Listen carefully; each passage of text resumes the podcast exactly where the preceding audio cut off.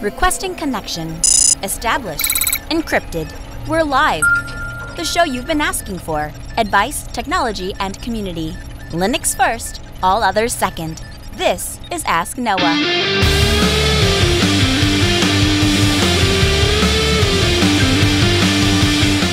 From Altispeed Technologies, the Ask Noah Show starts right now. This is the show where we came to do all the things on Linux they said couldn't be done and take your questions on how to do the same.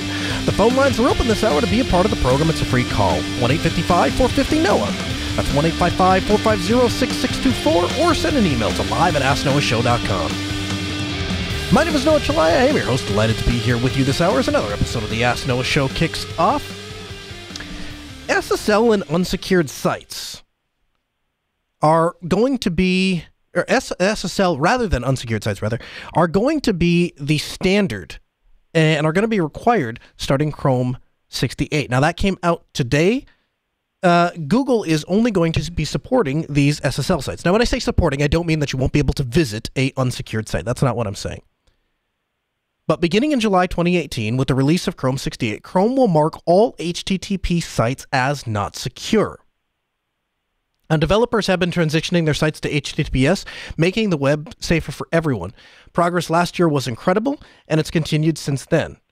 I'm getting this from security.googleblog.com with the headline A Secure Web is Here to Stay. We'll have that link for you in the show notes. Now, they go on to cite some statistics. Over 68% of all Chrome traffic on both Android and Windows is now protected. Over 78% of Chrome traffic on Chrome OS and Mac OS is protected.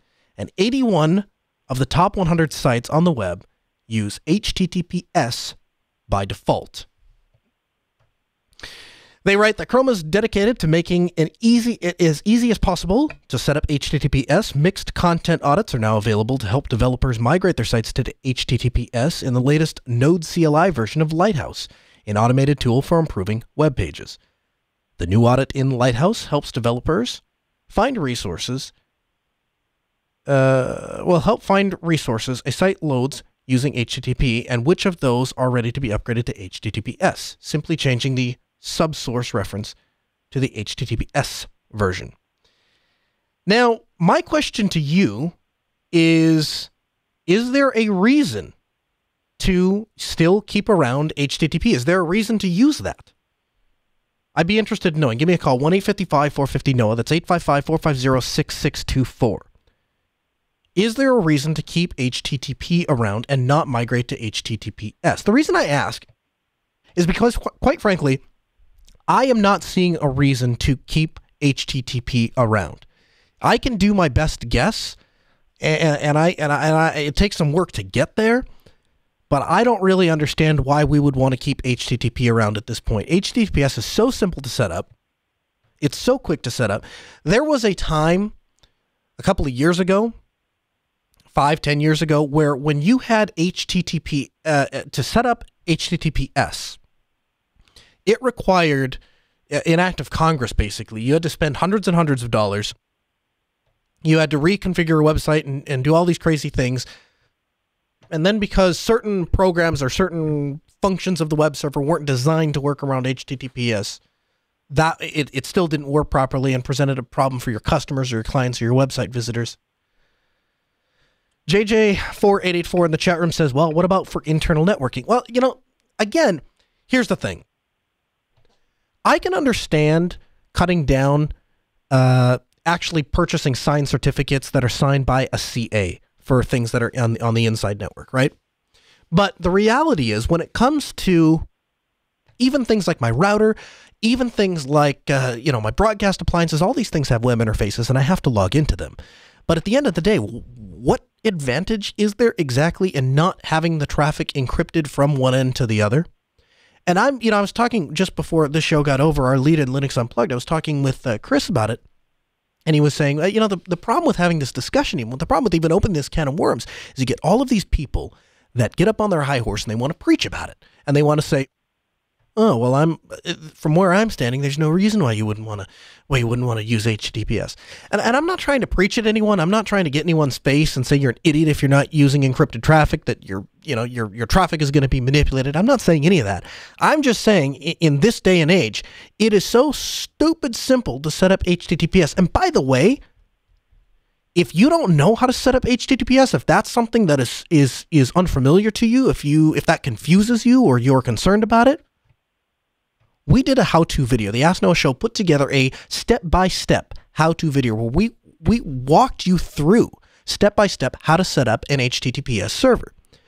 And I think we did a pretty darn good job. We explain HTTPS, we explain the advantages of HTTPS, we explain how it works, and then we show you how to set up a Let's Encrypt certificate. Now, if you're not familiar with Let's Encrypt, Let's Encrypt is a free certificate authority that is trusted by all major browsers Safari, Firefox, Chrome, Opera, all of them, uh, much like a, a traditional CA would be.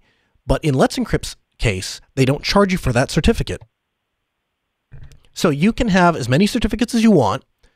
The only downside to Let's Encrypt is that you must renew the certificate every 30 days. And there's a lot of people that they look up and they say, Well, I don't have time to renew it every 30 days. Well, no problem. Our video is going to show you step by step how you can renew that certificate and integrate that and automate it. Mark calls. Hey, Mark, welcome to the Ask Noah show.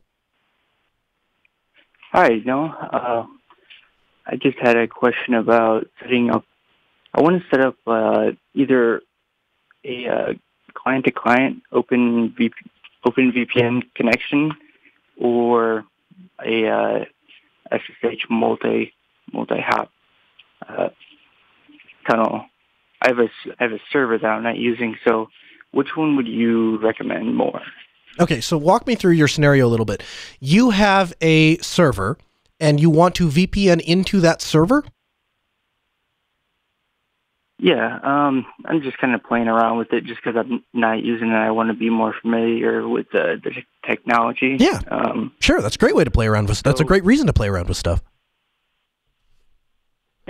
So, but uh, so. So I, again, I, just I need to I need that we need to dig in. I need to I need a little bit more information before I can give you a recommendation, though, Mark.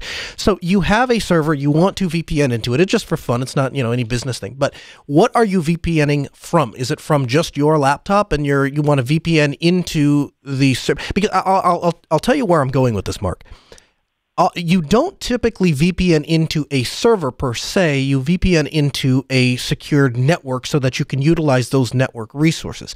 Now, you may VPN, you, you very well may VPN into a network where the only network resources is a single server. That's something that you could do, uh, something you can do, something a lot of people do do. Um, but but but is there anything else on the network that you want to access other than that one particular server? Um, let me give a better uh, I want to remotely connect into the server from um, somewhere that's not my house and connect into the server and then from the server then uh, connect to the Mullvad server.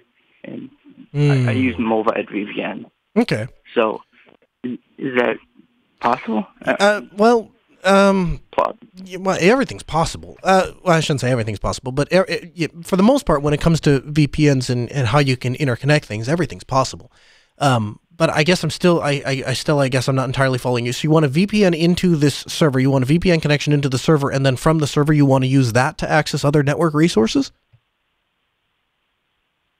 Um, yeah, I, I kind of just want to obfuscate the um, and tunnel the the network um, as many times as I can, kind of just to obfuscate and make it more difficult to analyze traffic. But mm. heard of uh, WireGuard? Yes. Kind of like that, but uh, I want to try it with SSH and OpenVPN before I go to something that complex. Okay. Um, I guess that's fair. Okay, so uh, so here's the thing. I, I don't from a from a security standpoint, there's no real reason not to uh, to use WireGuard because it's designed to do what you're trying to do. From a right. and, and it's open source, so there's there's no reason to use it that way. As far as it gets when it comes to complexity stuff, if you want the simplest way to establish a VPN connection, kind of what you're trying to do, there is a way to there is a way to tunnel traffic over SSH and uh, it's sometimes referred to as the poor man's SSH mark, and we use it a lot anytime you don't have a, or I'm sorry, it's referred to as the poor man's VPN, excuse me. And we use it all the time when you have a business that doesn't have a, a, a, proper VPN infrastructure set up and we need to get access to the inside of their network. Oftentimes, what we will do is tunnel our, uh, our through over SSH our network traffic, and then we'll use that SSH tunnel to then facilitate the same kinds of things that we would do over VPN. What do I mean by those kinds of things? So let's say, for example, we're having a discussion in the chat room right now there we're talking about internal network appliances and maybe we don't need https on those internal network appliances like printers and fax machines and stuff like that well if we didn't have https on those appliances we wanted to access them from the outside one secure enough way to do that would be to establish a vpn tunnel por- for, forward tunnel port 80 over that ssh encrypted tunnel and then we can connect to those devices from outside of the firewall uh, and that's something that we can do Okay. And that would be very, very simple. It's literally an SSH command, and I can put that command for you in the show notes. And that that's you can do it. You don't doesn't require any special setup done. You have to do anything special. You just execute that SSH command. You tell it what port you want to for on on the remote side, on the local side, what you want to forward to, and you connect, and that's it. Okay. Um, I'm gonna send you. I'm gonna post a. Uh, have you heard of? Uh, oh man, what's it called? Uh, Darknet VPS. Mm-hmm. Um, a really interesting specification. Uh, I'll, I'll, post it in the Telegram room for you to look over. Mm-hmm. Um, mm-hmm. You're talking about darknet.org, right? And if you, uh, no, it was a uh, a server specification where they they took the obviously a Linux server and they installed Squid and I think like 15 instances of Tor, and they took uh, um, proxy chains, and they kind of what I'm looking for here fragmented out the connection of the tor connection. Okay. I'll send you the specification. It's hard to describe, but that's kind of more so what I'm trying to go for. I guess I don't really, not really sure what I'm going for. I'm just sure. trying to create something really interesting, I guess. I mean, here's the other thing too, and I, I want to make sure I'm absolutely abundantly clear about this, Mark. Please do not uh, think, oh well, there's uh, what I'm doing isn't important enough, or I don't have a reason to be doing this, so I shouldn't do it. Absolutely not. Yeah, no. Every so I can I guess I can't say that definitively, but very close to, I, am very close to saying that every solution we have ever put into production at one time was a project that I had thought had no real place in, in my basement. That's where a lot of stuff starts. Uh, we did a huge digital signage project a couple of months ago and that project started on a Raspberry Pi in my basement, and I was playing with it. And I had no reason to have digital signage in my house. I just wanted to play with it because I thought it was a cool project. Ended up making me thousands and thousands of dollars uh, because we sold it as a solution then. Um, but there's there's always a good reason to play with stuff. I love playing with stuff. I saw problems, and I I was I, I, well I'll get to this later in the hour. But I was uh, I was at another facility today, and um, and I was playing with stuff, and I there's nobody asked me to solve problems. Nobody asked me to look into how things work. I just like to know because that's the kind of person I am. I like playing with stuff. I like figuring stuff out. Jeremy calls from Florida. Hey, Jeremy, welcome to the Ask Noah Show. Whoa! I got a question for you. you okay. Know? Go for it. Uh, I've got a, a question about uh, point of sale systems for bars. I'm setting up a point of sale system for our local VFW, and they're looking for basically two terminals at the bar and one back at the office to kind of keep track of things, like uh, kind of a uh, the way they do their accounting. Okay, is all it is all it's doing is selling all, all you're doing is is is selling items. You're just you, you know like they're marking an item for sale and and keeping track of inventory. Is that is that that simple or are they wanting to scale past that? I don't think it's going to scale much past that. It's a small local VFW. I think really all it'll ever really be is two terminals and then a computer in the back to read, you know, the receipts at the end of the night. Um, it, you know, I like it to be a little more geared toward bars because they're more of a bar than anything else, so they keep track of tabs, things like that. And I wasn't sure if there was an open source solution that would uh, um, cover that. I'm not aware of an open source solution. I have to be honest with you, Jeremy. I'm going to go ahead and put you back on hold because the you've got a ton of background noise. Um, but the the solution that we go with, and I, I, have put this in in bars. I put this in bars. I put this in small diners. I put this in uh, in even uh, obviously small retail shops. Um, we actually for a, for a very short time used it here at Altispeed, but it didn't offer some of the integration features that uh, that we needed, so we, we moved on to it. And actually, Jupiter Broadcasting uses this uh, for all of their live events, and it is uh, Square. Um, and uh, and Square has been, is is they have inventory management. You can uh, use Android or iOS tablets. You can access it from a web UI and uh, and and configure it that way. All of those things work, and it doesn't cost. It, there's no uh, monthly cost. There's no recurring monthly cost. And for anybody that's in the POS world, for anybody that's in the credit card, um, in, in the in the credit card world, you have to understand that the uh, that the cost, the ongoing monthly cost, used to be a big deal.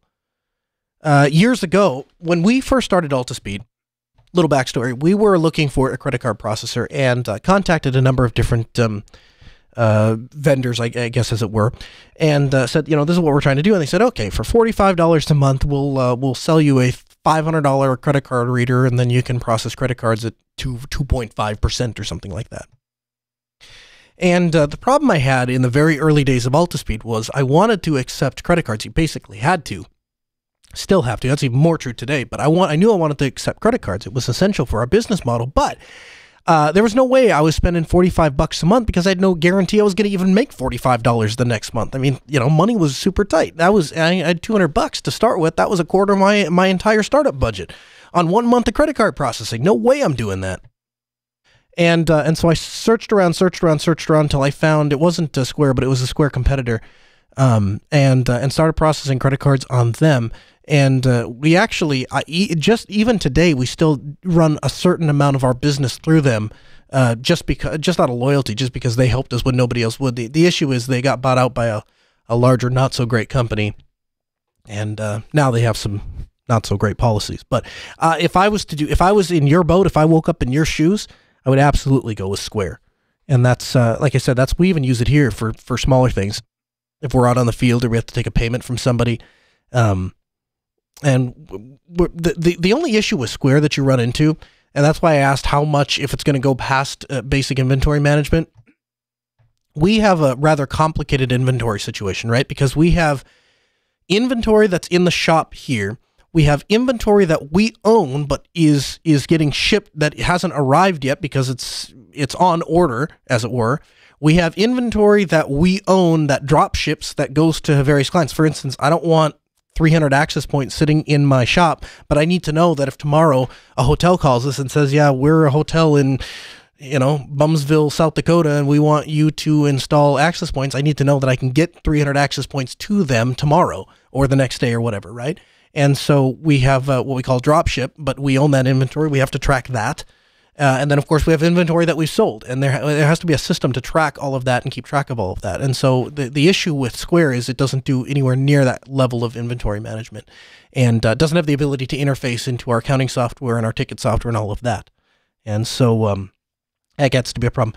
Uh, the uh, chat room Veritas says another angle saying HTTP and HTTPS with errors are not secure implies that people can relax with other websites when they might actually be very untrustworthy with their data and the other end false sense of security. Now that's an interesting take on this. I like that. I like that a lot and I'll tell you why.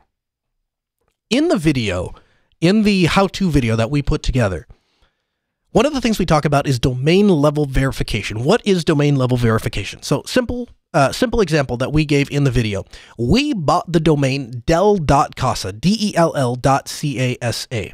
And the idea behind doing that was to prove if Jupiter Broadcasting owns jupiterbroadcasting.com, for example, but I could buy Jupiter Broadcasting maybe .net or .org or I, I don't know which top level domain is available. But if I bought one of those domains, there is no verification process that I have to prove I work for Jupiter Broadcasting before I can buy any one of those top level domains. And yet, when you set up a Let's Encrypt certificate, or a number of different CAs that you can buy, you know, with VeriSign and all those other companies. There's plenty of them that you can buy.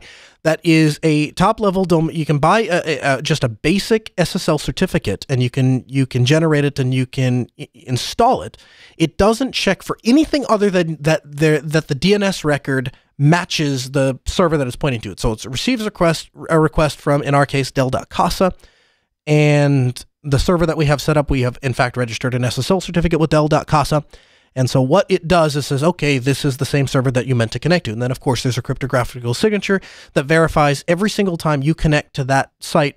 So every time you get a visitor that connects to a site, the the certificate authority is proving to the client that yes, in fact, it's the same computer that you've connected to last time. It knows that that is the same certificate over and over, and so on and so forth. What the what the what the dom- what the domain level verification does not do is it, it does not check to see if you actually work for that organization, if you are legally allowed to represent that organization. And so we took Dell.com and we moved Dell.com to a server that we run that we hosted on DigitalOcean, pointed Dell.Casa to it, registered a valid HTTPS certificate, so the user gets the little green padlock showing that they're on a secure site. And in fact, all of the content that was on Dell.com, we changed. We obliterated it. We put all sorts of crazy, funny things that, like, Dell hates Windows and Dell is now shipping exclusively Linux laptops. And eh, funny little side story all of those links on that website actually worked. And if you clicked on the order link, just the way that their cart system was set up, it would take you back to Dell.com and add that laptop to your cart, which I thought was pretty funny. But um, but all of that was a, was an elaborate way to exemplify that th- that domain level verification doesn't verify that you actually work for the site. So what Veritas in the chat room is pointing out is he's absolutely right. He's 100% correct about this. If you have a user out there that goes to the one of these new sites that has an HTTPS certificate, and so now they get the little green padlock, and it says the connection is secure, and they go to put, and it says enter your credit card here, and they put their mouse cursor in that little text box, and they get the little pop up that says your information is secure. Well, it kind of implies that that's a safe place to put your credit card. When in fact, I could just set up a web server, register a Let's Encrypt cert, and uh, ask for people's credit card numbers, and take that money and go spend it on uh, all sorts of nefarious things, right? And um, and so there there is no and, and so he's absolutely right. There is no verification that the site that you're connecting to is trustworthy. The only guarantee is that the data that flows from your computer to their server is encrypted and thus cannot be compromised reasonably compromised i guess i should say by an attacker. So i think that's I, I, that, that's a very good point. That's a take i didn't originally think about this uh, Veritas says, uh, I-, I thought of an I thought of another angle. It's it's easy for Google to say HTTP is not secure, but to startups this is harmful, and HTTPS is now cheap to cert, but still requires more traffic, more difficulties to scale, and can hurt small and upcoming businesses. I'm I'd be interested to hear what you're basing that off of. I have run uh, HTTPS certs on. Uh, I've run uh, servers that have SSL on them, and uh, those servers have 500 megs of RAM and a, a, you know a 10 gig hard drive. You know, it's it's on a it's on a it's on a throwaway VM. I mean, any any much any lower, and I don't think the VM would physically run a modern operating system. So I I disagree with the I disagree with the standpoint. I agree with your standpoint that it it it falsely gives security to some users. I disagree with the standpoint that it is uh, that it's harmful to startups. I don't think it is at all. And I think that there is a misnomer out there. I think there's a misconception that it's difficult to set HTTPS up. I also think that there's a misconception out there that it's expensive to set HTTPS up, both of which are untrue, both of which we have exemplified in our uh, in our how-to video, which we'll have linked in the show. Again, the phone number, lines are open, 1-855-NOAH. It's 855-450-6624. You can email the show, live at asknoahshow.com. Veritas responds, he says, honestly, I have no idea what the what the change in requirements for HTTPS was, mostly playing devil's advocate there, just trying to think of points of contention. I'm very pro HTTPS myself. Yeah, and most of us are. Most of us are pro HTTPS. And even those of us who don't swear by it, uh, and I'll, I, you know, I'll go on the record right now and just tell you, AskNoahShow.com, not HTTPS. Altispeed.com, not HTTPS. Why? We don't. We, there's no secure information that transitions either of those two websites. There's a demo card processor thing on Altispeed.com that we were setting up to test for our new site. Uh, it's not actually connected to anything yet, but uh, and, and our new site will absolutely have HTTPS. But uh, you know, I and, and it's not that I'm, uh, I'm not too stupid. I mean, I made the how-to video, right? If anybody knows how to set up HTTPS, it's this guy right here. But there is a time overhead and a and there there's a time overhead and there's also everything that I do, there has to be a reason to do it. So if I was setting up a server from scratch today, yeah, I'd probably throw HTTPS on it. Interestingly enough, I can't put HTTPS on AskNoahShow.com because the registrar uh, which it is registered with gives us the free ho- gives us the hosting for it for free.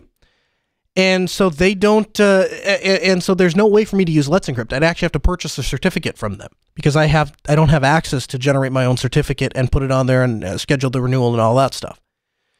Uh, so there might be a reason um, but that's a pretty esoteric use case. Speaking of esoteric use cases dj dc in the chat room says what about computing? How does your 486 handle modern https uh, i'm going to go ahead and say that there aren't a lot of 486s that are out there that we're worried about at this point Again, uh, phone lines 1 855 450 NOAH. That's 855 450 6624. The email live at asknoahshow.com. I want to get to an email that uh, that was sent in here. This is Lewis writes in to live at asknoahshow.com. You can too. He says, Noah, I bought a Surface Pro 1 following your lead a couple of years ago. I've got it up and running with Ubuntu Mate. I'm mostly happy with the results, but I'm getting to the point where I want to experience the machine that isn't hindered by it being dual booted in Mate. I'm still doing dual booting with Windows 10 for some days when I just need to get some work done. This is my daily driver away from the office. Have you found a way on yours to auto display the on screen keyboard when the keyboard is disconnected? When I'm booting into Windows 10, I pull the Surface away from its keyboard, and when you select a text field, it automatically fills the screen with an on screen keyboard. I'd like to ach- achieve the same seamless workflow. I'm currently using the Onboard on screen keyboard, but would be willing to switch if necessary. Let me know what you think and keep up the great work on your show. I love it, Lewis. Thanks, Lewis, for the email. I really appreciate it. Uh, so, for those of you who don't know, I do have a Surface Pro uh, first generation. I really like the Surface Pro first generation. You have to understand something. When Microsoft made this piece of hardware, it's a really fantastic piece of hardware, and it does a lot of things very, very well. So, first of all, they didn't underspec the thing, which is my biggest concern. Okay, they they spec this thing at, with an i5 and an i latest gen uh, latest gen i5 or and latest gen i7. They gave it a 1080p display, and uh, it's a really sharp 1080p IPS display. It's a really sharp looking machine. And uh, as I got to using it, I found that just basically right out of the box, just about everything works under Linux. Now, there were a couple of things that didn't. First of all, I can't get it to suspend prob- properly, which would be really nice because in the tablet form version thing, it would be great to just tap that button and have the computer go to sleep and then be able to wake it up at will. Couldn't get that to work. Second thing I couldn't get to work is a Bluetooth paired mouse. So at the moment, anytime I want to power it up, I have to use the touchpad. Uh, I should say that the Bluetooth mouse, it's the one that specifically came with it. That's not the that's the one that doesn't work. I'm sure a standard generic Bluetooth wireless mouse would work just fine. But I have to use the trackpad, and I also have to uh, shut the machine down every time I'm not using it. And so those are the two shortcomings. Now, as far as the on-screen keyboard, Yes, the on-screen keyboard pops up when you put your field in a text uh, field, but I have only gotten that to work on Ubuntu with Unity. I have not gotten it to work on Ubuntu Mate, I've not gotten it to work on KDE, and I've not gotten it to work on GNOME. And so that's a problem because, as we're all aware, Canonical has kindly discontinued Unity. The good news is there are more and more people that are trying to that are trying to uh, tackle some of the issues on the Surface, and not just the Surface first generation, but the Surface 2, the Surface 3, the Surface 4. All of those are getting a lot of attention. And I'm happy to see that they are because I think they're actually really fantastic machines, even if they are made by Microsoft. And uh, for the most part, they run Linux pretty well. I was actually ta- speaking with a gentleman, I think over Linux Fest Northwest. Uh, he's an electrician out in California that uh, that came to do some uh, some electrical work for Chris, and uh, and then consequently came to Linux Fest Northwest. And I was chatting with him. He has a Surface Pro 4, and he was able to successfully get Linux working on it, and uh, that's what he's using on his as his daily driver. So yeah, no, very much stick with it. Give Unity a shot just to see that it works. And uh, you know, one thing you could do, you could, in theory anyway, install what was the last version with unity? I think it's 1704 they made the switch 1710 you could install well, you, i wouldn't want to do that though. You want the five year. You could install 1604 you'd still have uh, let's see here 16 17 18 19 20 you'd have like three four years to and all you got to figure out is a touchscreen keyboard or the uh, dynamically popping up on screen keyboard in the next five years. I think or whatever we're down to three years or whatever that's possible. So i might check that out. Again open phones this hour 1 855 450 NOAH. That's 855 450 6624. The email live at asknoahshow.com. Forbes.com headline Ditching Windows. Two weeks with Ubuntu on Linux on the Dell XPS 13. For many years, my fear of Linux outweighed my grievances with Windows. In the early 2000s, I experimented with distributions like SUSE, Red Hat, Debian, because I was I was enthralled with seeing the other side of the desktop PC environment. I wanted to tinker. I wanted to become an expert on Googling driver solutions, and I learned basic terminal commands out of necessity. But now I'm older and I have less patience, and I just want my system to work out of the box. I went through the same paces, downloading a USB stick, booting up the live version of Ubuntu 18.04, which includes five years of security patches and updates, and I had a look around. I clicked the install button, and Ubuntu prompted me with several options for partitioning my internal SSD, including blasting the entire drive away. Tempting. I was feeling lucky, so I decided to take the plunge. My surprise began with the speed of Ubuntu's installation. It took literally four minutes from the time I started till the time I finished, including the selection of my region, a username, password, and Wi Fi to download the updates. Four minutes in, that's an extreme installation setup. Within four minutes, I was ready to log in and get to work. Beyond that, there were no additional drivers needed. Ubuntu properly detected all of my XPS 13 hardware, including Wi Fi adapter and the gorgeous 4K touchscreen function keys, touchpad, webcam. Yep, on my first visit to my GNOME based desktop environment, I even noticed that the font scaling was set to 200% to compensate for the display's high resolution, and there was a nightlight option for reducing blue light in darker environments. Awesome! Were this Windows, my next stop would have been installing a good web browser. Firefox was already there in the favorite stock, so syncing my bookmarks passwords was as easy as logging in. Next, there was LibreOffice. It was there too, and while not quite as slick as the Microsoft Office, it has the benefit of being quite functional and the best of all, free. Now I'd need to install things like VLC, Spotify, Telegram, Slack, meaning multiple websites, and downloading packages and then installing them while stepping through the various license agreements and setup options for each piece of software. And what he leaves out, but I will include, is you would have to not necessarily just visit their website, but then you'd have to navigate uh, the debs and the RPMs and, and all that stuff. And if I had a dime, I would say we, we, there are two calls I can count on to come into Altispeed every single week, and they have since basically the day we opened our doors. The first one, by far the most common one, is I turned on my computer and it says no system disk or disk error. What do I do? And the answer is unplug the USB drive from somewhere in the computer and restart. And then they say, well, I don't have a USB drive. And you say, yes, you do. Just look around. And then they, they argue with a little bit. And then eventually they find the USB drive. And then like probably once every two years or three years, you actually find somebody with a dead hard drive. But 99.999% of the time, that's the answer to that question. And it comes in, I can absolutely count on it coming in once a week. The second question that comes in, and I would guess this is probably once every two weeks, maybe, meh, but it for certain every month, is I'm trying to download X. Do I want the 32-bit version or the 64-bit version? And do I want the deb or the RPM or the tar.zzz? And uh, we have to answer that question. And I, I, can count on those two questions coming in absolutely every month. And with the uh, non-system disk or disk error, that question comes in once a week and has for 10 years and I have no I have no no expectations that it will stop.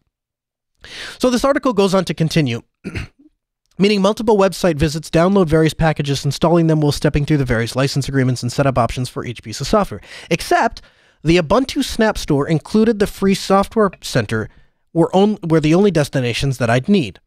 The breadth of software that you can install with a single click is outstanding, at least for me. Discord, Spotify, Skype, VLC, Telegram, OBS, Slack, GIMP, Audacity, and various ebook readers, and tons more to explore. I have to say, the only enormous selection of software here can be daunting. Due to more than 80 separate audio and video players that actually exist, apparently that they do, and I can't stress what a relief and time saver it was just to click and install and be done with it. I'd also like to stress emphatically that this is simply one guy's experience, but it's been an overwhelmingly positive one. I'm not trying to sell you on Ubuntu, so I haven't wasted precious paragraphs towing the canonical PR line or listing the technical features. View it more as an informational journey. I, as a tech journalist, know that writing about Linux doesn't exactly bring in the clicks. But that said, the journey has been so refreshing, I felt compelled to cover it. Now, this is a guy who is writing uh, in Forbes, right? He's a tech journalist, but he's writing in Forbes. Looked him up on Twitter, added him on Facebook, and uh, he's a fairly successful uh, uh, uh, journalist, tech journalist. And, uh, and I reached out to him and I said, Would you come on the program and talk about this? This is an amazing experience. This is what I tell my listeners about every single week. I come down these stairs, sit down in this chair, turn this microphone on, and talk to you guys about the advantages of using Linux and open source software. It's more secure, it's more stable, it's more cost effective, it provides you with a better quality of service, the, the software works better, all of those things. And here is somebody who, without my help, somehow figured this out. Shocking, I know. So, uh, so I reached out to him. I said, you know, would you be willing to come uh, to, to come on the show? And he said, yeah, I, you know, I think that would be interesting. And so we're gonna we're gonna keep in contact. We're gonna see, um, we're gonna see if we can get him on the show. And and and I want to pick his brain about uh, about his his perceived impression of Linux, what Linux was going to be, and then what actually happened, what his experience was once he actually got it installed, because it was it was literally night and day. And I bring this story to you on this program to illustrate a couple of things. One, the desktop market has completely shifted in the last five years so much it should make your head spin. It does mine. I want to go back to this article. I want to look at the list of software that he's talking about. Listen to these, listen to this list of software. Tell me what you notice about these pieces of software. Discord, Spotify, Skype, VLC, Telegram, OBS, Slack, GIMP, and Audacity. Now, the list of software that he's getting if you if you read this article carefully, if you if you if you read through it, there's a couple of pieces of software like LibreOffice, which he specifically says I would prefer to be using Microsoft Office because I think they got a little more of a refreshed, refined product. But LibreOffice does the job good enough. And then he goes on to talk about all this other software that he just had to install because that's the software that he uses. Now that's interesting to me, and I think it illustrates. I think it, I think it it highlights and exemplifies something that I have suspected for a long time, but this story brings it out perfectly, and that is two things. One, Microsoft is moving to a cloud based service. If you look at Microsoft's marketing campaign and PR stuff, it's 365, 365, 365, 365. They want people on services. Why? Because that's where Microsoft makes money. If you look at what Microsoft reps are telling clients when they sit down and say, What should I go with? They say, Well, you could buy traditional Office, but if you do, it'll be out of date in the next year. And then Susie won't be able to open Frank's documents, and Frank won't be able to open Billy's documents. That's the game they try and play. So they say, Just pay your 99 bucks a year. And, uh, and, and then, and then you have access to, to, to the software for life. That's what they want to do. That's their business model. That's the direction they want to go. And guess what, guys? Office 365 works fantastic on Linux. I use it all the time. I, I don't have my own subscription, but we have clients that use it, and it works just great on Linux. But then he goes to talk about this other software that he absolutely has to have Discord, Spotify, Skype, VLC, Telegram, OBS, Slack, GIMP, and Audacity. Okay? Listen to these, listen to those pieces of software, and what is it that those apps have in common? What do you notice here? Discord, Electron, Spotify, Electron, Skype, Electron, Slack, Electron. Are you noticing a pattern here? Every one of those apps are not only available in the Snap Store, but they are all written in Electron. And this is day, the, the, like the third episode we ever did of the Ask Noah show, the fourth episode, we had Martin Wimpress, the lead developer for the Ubuntu Mate project, and one of the people on the uh, on the um, desktop side at Canonical.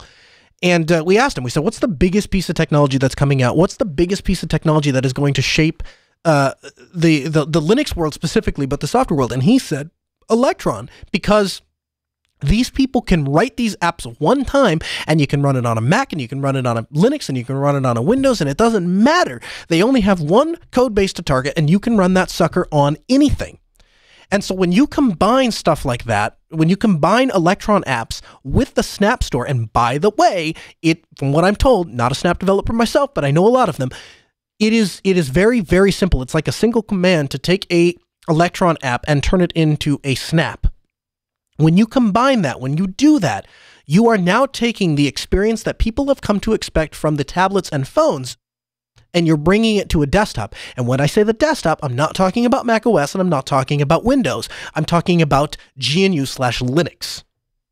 Now, snaps do they are working on getting snaps to work across uh, Windows and and um and Mac OS. And I think when I think as those things come to fruition, I think I think then snaps are only going to become more relevant. But as it stands right now, you have people that have that have a preconceived notion that Linux is a difficult, complicated operating system to use that is technically challenging. And you watch them sit down and open up on this XPS 13, which is a which is which is a competitor to the MacBook, and I, I, would argue a better, a better, a physically better machine, better made machine, better supported machine, and uh, more flexible machine than a traditional MacBook. But but you look at the at these people that don't have any that have a preconceived notion against Linux. And as they walk into it, they go, man, this is not the Linux I remember from 10 years ago. And I'd go as far as to say that wouldn't be the Linux experience you would have had even five years ago, because you still would have been struggling for apps five years ago. Again, the phone lines are open 1 855 NOAH. It's 855 450 6624. The email live at asknoahshow.com. Emacs Romance says, for snaps, they don't work without systemd. And that's true. But uh, again, it's there are there's always going to be somebody out there somewhere that has that one script or that one program or that one reason or that one thing that they don't that doesn't work with systemd and so they're against it. But let me tell you something. That the systemd ship is so far sailed that I I, I don't even want to get into it. When you have when you have commercial servers, enterprise grade servers that you're responsible for and people pay you thousands and thousands of dollars to keep up and running and that server goes down, you have to restart that thing. And that and that restart time goes from 30 to 45 seconds to well actually minutes. There were times where you'd have minutes as various pieces initialized and came up especially if it was connected to network attached storage and all that. I mean you you went boot time went from minutes to seconds to seconds and it makes all the difference in the world. Never mind the fact that we now have a way more consistent workflow as far as troubleshooting errors, where, where to look for things, how to start and stop things uh, all of that stuff is, is is all tied together for a, a more seamless experience. Do I think that maybe it was rushed a little bit because the you know there was a large company that exerted a lot of pressure to get it production ready before maybe it was absolutely 100% production ready? Maybe. Maybe. But there is no doubt in my mind that systemd is is, is a better way to go and I, I don't even want to have that conversation to be honest with you. Get open phones 1 855 450 no it's 855 450 6624 the email live at asknoahshow.com. Hackernews.com headline Microsoft releases PowerShell Core as a Linux snap package. Now, there isn't a lot in this article that I'm gonna that I could read to you that uh, that that would enlighten you. But I, I we I, I, left I, I, put this article in the show, and and I dovetailed it onto this uh, this XPS experience from this guy because I think it continues down down a down a narrative that that I think is becoming more and more real every single day, and that is this. Linux is becoming the place where desktop users go, and macOS and Windows is becoming the place that desktop users flee. Apple has a large majority of their money tied up in iOS and iOS development and iOS devices. And if you look at every time, every single time in the last 10 years that Ma- that that Apple has made a significant change to a MacBook, it has it, it, there have been significant significant significant drawbacks or problems with them. So this latest generation they just came out with the i9s and for the first time in probably apple's ever, history of time they finally have current generation processors in their macbook. And guess what? They're all overheating. I went into best buy just because i wanted to look at it. I wanted to play with it and i wanted to kind of get a feel about it. And i kind of knew we were going to talk about some of this stuff on the show. And when i started talking to the, the sales guy i said how many of those how many of the 2018s have you sold? None of them why not? Well they're all in the back why are they all in the back? Well, because uh, we got the uh, last generations out here. And after and after like four or five rounds of digging in and questions, he tells me that they've had there's a lot of complaints and there's a lot of problems and then a lot of people have brought them back and had issues and stuff like that. And so what they've done to incentivize the sale of the older ones is they're they, they're running a sale on the older generation until Apple can get some of these issues worked out. And it's not, it doesn't surprise me really because other than revving the gener- other than revving the generation of processor, they've not made any substantial upgrades. The RAM is still soldered in there; it's still 16 gigs as far as I know, as, at least as far as Best Buy offers. They uh, the keyboard hasn't been improved at all, so they you know you're still buying an over overpriced piece of junk, and uh, and and and when you when you start looking at that and saying, okay, Apple just released arguably one of the most advanced phones to ever hit the market, which with the iPhone 10. And not that I'm an iPhone user or ever will be, I can't stand it, but uh, but th- there's really no denying that iPhone 10 users, or iPhone X, whatever you call it, are very happy with their iPhone 10X. And meanwhile, you have a lot of other people that are Motorola users, Samsung users, LG users, whatever, and they're not happy with whatever device that they chose. And a lot of that is because obviously those some of those are budget devices. I'm personally very happy with my Pixel, but I know a lot of people that aren't that weren't happy with the Google Pixel. Talked to a gentleman the other day who said he got a Pixel for free, got a Google Pixel for free from Google. Uh, well, son did, and and and he took it and played with it for a little bit, and eventually ended up giving it up and said, "Yeah, I'm just not gonna. Uh, uh it's just not for me." So Apple, you know, the, they're seeing tremendous success on the iPhone, on the, on the iPad, stuff like that. The iPad has become the work tablet to go to. Meanwhile, their computers, the Mac Pro is a joke. There's no professional that uses that trash can. No, I shouldn't say no professional. There are many professionals that are willing to use the trash can with no expandability and no way to, to reach out. They, they say that they're going to redesign that and it's going to be more modular, but one, who knows if that will actually mean back to PCI form factor where you can put PCI cards in far more likely it's going to be Apple modules that you can buy ridiculously over overpriced uh, you know market and you can shove these Apple cards in there and then you can connect to all the stuff you should have been able to do. And aside from that, you they, they they invested a whole bunch of money into redesigning not the Mac Pro, not the trash can with the expandability thing. That's on the back burner. What's on the front? What's on the front burner? A an iMac, an all-in-one. So and then they refreshed the you know when they went to the Touch Bar and stuff, they refreshed those. So th- th- there isn't a lot of innovation happening inside of their desktop slash laptop market share. It's all happening in tablets and touchpads. And that doesn't entirely surprise me because that's where Apple stands to make the most money. Meanwhile, you look at Windows, they're claiming that Windows 10 is going to be the last version of Windows. And I have yet to meet a Windows 10. I, have actually been collecting screen caps because I was going to put a collage together and tweet it out before this episode. Didn't get around to it. But uh, every time I go on Facebook now, there is somebody complaining about Windows 10. Seven seems to be have, have gotten to a place where people can tolerate it. Everybody hates Windows 10. It updates too much. It nags me too much. In fact, the very article that we referenced in this show, the reason, the, the very thing that got him started on Linux was the fact that his Windows 10 box, he went to, he was in the middle of something critically important. The machine restarted without talking to him, and when it came back up, it went into update mode and started updating, and he couldn't exit out of the updates. And we've covered story after story after story of, of, of various issues with Windows 10 and various problems with Windows 10. And I see it on a daily basis. We pay other, I pay I have to pay other people to troubleshoot some of this stuff because it drives me so nuts to sit in front of a working computer that is my laptop with KDE Neon on it all day long. Or actually, I'm sorry, it has Kubuntu now. But it drives me nuts to sit in front of this thing that works so well and then have to go back and troubleshoot things where you can't even literally I can't even drag a, uh, an icon off the start menu and onto the desktop to create a shortcut anymore. That's how screwed up Windows 10 is. And so if that's the market that if that's where if that's where we're at at a computing market share where you have all of these all of your favorite apps are coming to Linux. And all of those and and now you've got things like even PowerShell. So Windows administrators can even get a lot of their work done. PowerShell is incredibly powerful. We're going to have a guy on here in just a couple of minutes as soon as I get to him. He's going to talk about that. PowerShell is incredibly powerful. And now you have Apple trying to kill off their PC, their, their whatever you want to call it, computer line because they want to run commercials about little kids going, "What's a laptop?" And you have Microsoft wanting to go to more service service oriented, uh, uh, uh, a more service oriented business model, and discontinue a lot of their uh, their investment in infrastructure. We saw Microsoft discontinue the uh, the people that are responsible for pushing the Windows boat forward. Okay, as we watch all of those things happen, I'm left to wonder where are computer users like me going to wind up?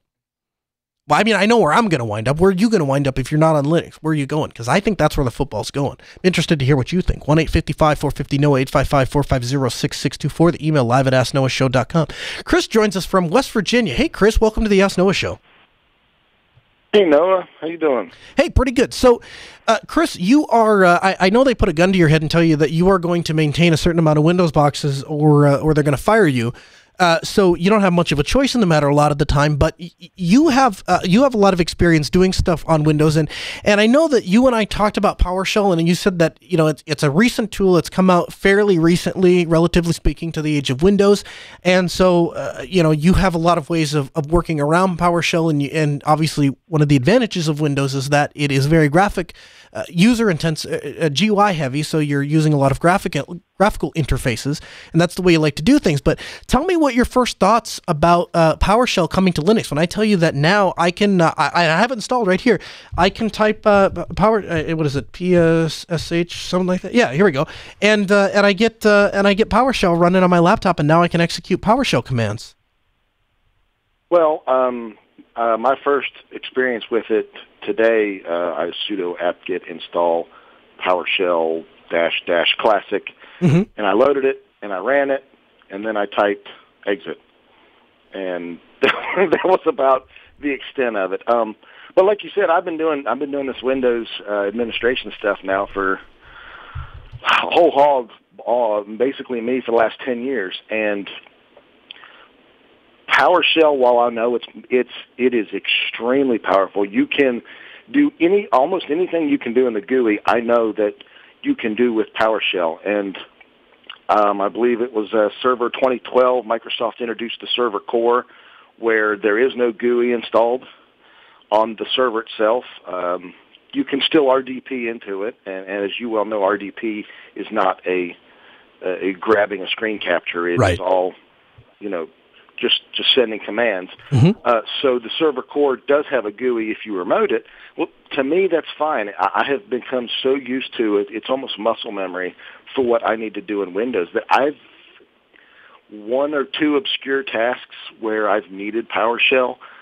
I've I've googled something, it's helped me fix an issue or something, and I've managed to change minor things in a script. Oh, excuse me, in a script to me, it, it's it's not that big a deal. There might be some Windows administrators out there who do a lot of things with PowerShell. I know it's a very powerful scripting language. To me, it, it's it's you know, hey, I'm glad it's now on Linux because my box at work is Linux, and I do all my Windows admin through um, RDP. Right. Have a virtual. What, what does it mean? What does it, it, What does it mean for us Linux users that Microsoft is moving? They've moved Azure to. They run Azure on Linux. They want Bash on Windows. They want now PowerShell on Linux, and they want to start looking at running these things, you know, headless Windows. I mean, it is what it is, but I, am not seeing a lot of people that are going to use that. But what does that mean about Microsoft's direction? They're no longer trying to push Windows and they are actively trying to push their stuff to Linux and push Linux stuff to, to, to into into Windows. To use another podcaster's um, uh, metaphor, can I fry some conspiracy bacon? yeah, go for it. um, I personally, it is my personal opinion that Microsoft has stopped caring about the desktop. Yeah. Windows 10 has had so many changes from one uh, iteration to the next that it is actually affecting the way Microsoft handles group policies. Let me wow. let me let me turn that around. The group policies are changing how it's handled on the desktop. I have seen things like printers stop being able to deploy printers to users through group policy, and the only thing I can pin it on is every time another version of Windows 10 comes out, it seems to me that various group policy things change. Um, in, in our in our we used to we used to send in our domain printers based on where students were in the building and this hallway might want this printer or whatever. And I used to be able to do that based on grade level and assign that to student user group policies. And it, it I would get phone call after phone call. Well all of a sudden these printers aren't showing up well, I have to turn it all around, and I start assigning policies via workstation. And then printers start working again. I can't point at anything other than there's been a major update to Windows 10. There's been some updates on the Windows servers, and now these policies that used to work for years have stopped working. Fantastic. Um, you know, back to something you said earlier, uh, Windows 10. It's a mess. I don't know what they're doing when they do a, an update. Just a standard, you know, Patch Tuesday update it takes a long time. Yeah, yeah, it does. It, it, it, it does, and it's it, it absolutely blows my mind. And I, I really I thank you for coming on the program and kind of chatting about this with us. I think it really I think it I think it really speaks to the direction that Microsoft is going, and and I, I you know we're going to continue to to watch it. We'll continue to do hours of meticulous research so that you don't have to and present it here in a one hour radio show for you and, and provide that available for download and you can kind of condense it um, but we're going to watch it. I think there's. I think the next year is going to be a really interesting time in the technology space, particularly as it relates to desktop use. I want to give a plug to a a, a personal uh, personal venture that I'm going on. I guess you could say. Uh, I uh, I met up with. I, I got a call um, a couple of weeks ago from a gentleman who works for another radio station, and he said, um, "Hey, I've heard you on the radio, and uh, and I kind of understand. I, I kind of I, I, I like your worldview. I like your take on things. And uh, I was wondering, it's very difficult to find in radio somebody who has, um, who has the who has a similar light view on things, and and is capable of running their own audio board and stuff like that. And uh, do you do your show by yourself? I said, yeah. I, you know, I set the whole studio up, so yeah, I can run a board. And he said, would you uh, would you come fill in for me? uh, on on this other radio station. And this is a large commercial radio station, so they I think the I think the parent company owns like thirty some radio stations uh, all around the country. Uh, don't quote me on that number. I was reading their they have these plaques up in their lobby. I was reading this today, but um, anyway, I spent uh, I've spent all week there, taken off of Altispeed, uh, taken some time off of Altispeed, and I'm there. Uh, I've been there all week and uh, and I'm training in and learning their way of doing things. And uh, these are some really, really, really talented broadcasters. Some people that have worked in this industry for a very long time and have developed a, a very refined set of skills. And uh, and just being around them and being able to to sit there and watch these interactions, where one guy will come out to more experienced guy and he'll say, "I'm thinking about going on the air and I want to talk about this topic." Uh, how do I bring this up to listeners? How do I present this in a way that would be compelling to them? Or how do I ask this question? How do I elicit response? How do I do this? and and to hear that kind of conversation and be around that kind of professionalism is absolutely outstanding and has been has been a blessing to me like I could never begin to to describe. So I'm so thankful for the opportunity. Um, so I'm I'm going to finish up training uh, the end of this week. And then next week, my buddy Brad Schmidt is going to be out of, uh, is not going to be doing his show Monday and Tuesday. So Monday and Tuesday from 2 to 5 p.m., I'm going to be filling in for, for my friend Brad Schmidt over at KNOX uh, on 1310 AM, 1079 FM.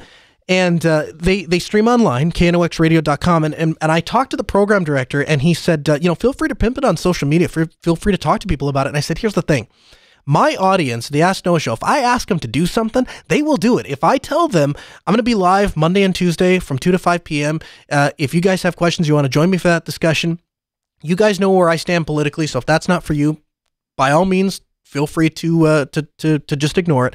But uh, but if you do like that kind of discussion or you do want to engage, no matter what side of the aisle you're on, if you want to have a discussion, I want to have that discussion.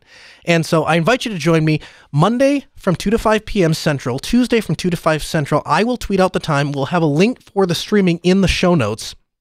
But yeah, it's uh, knoxradio.com.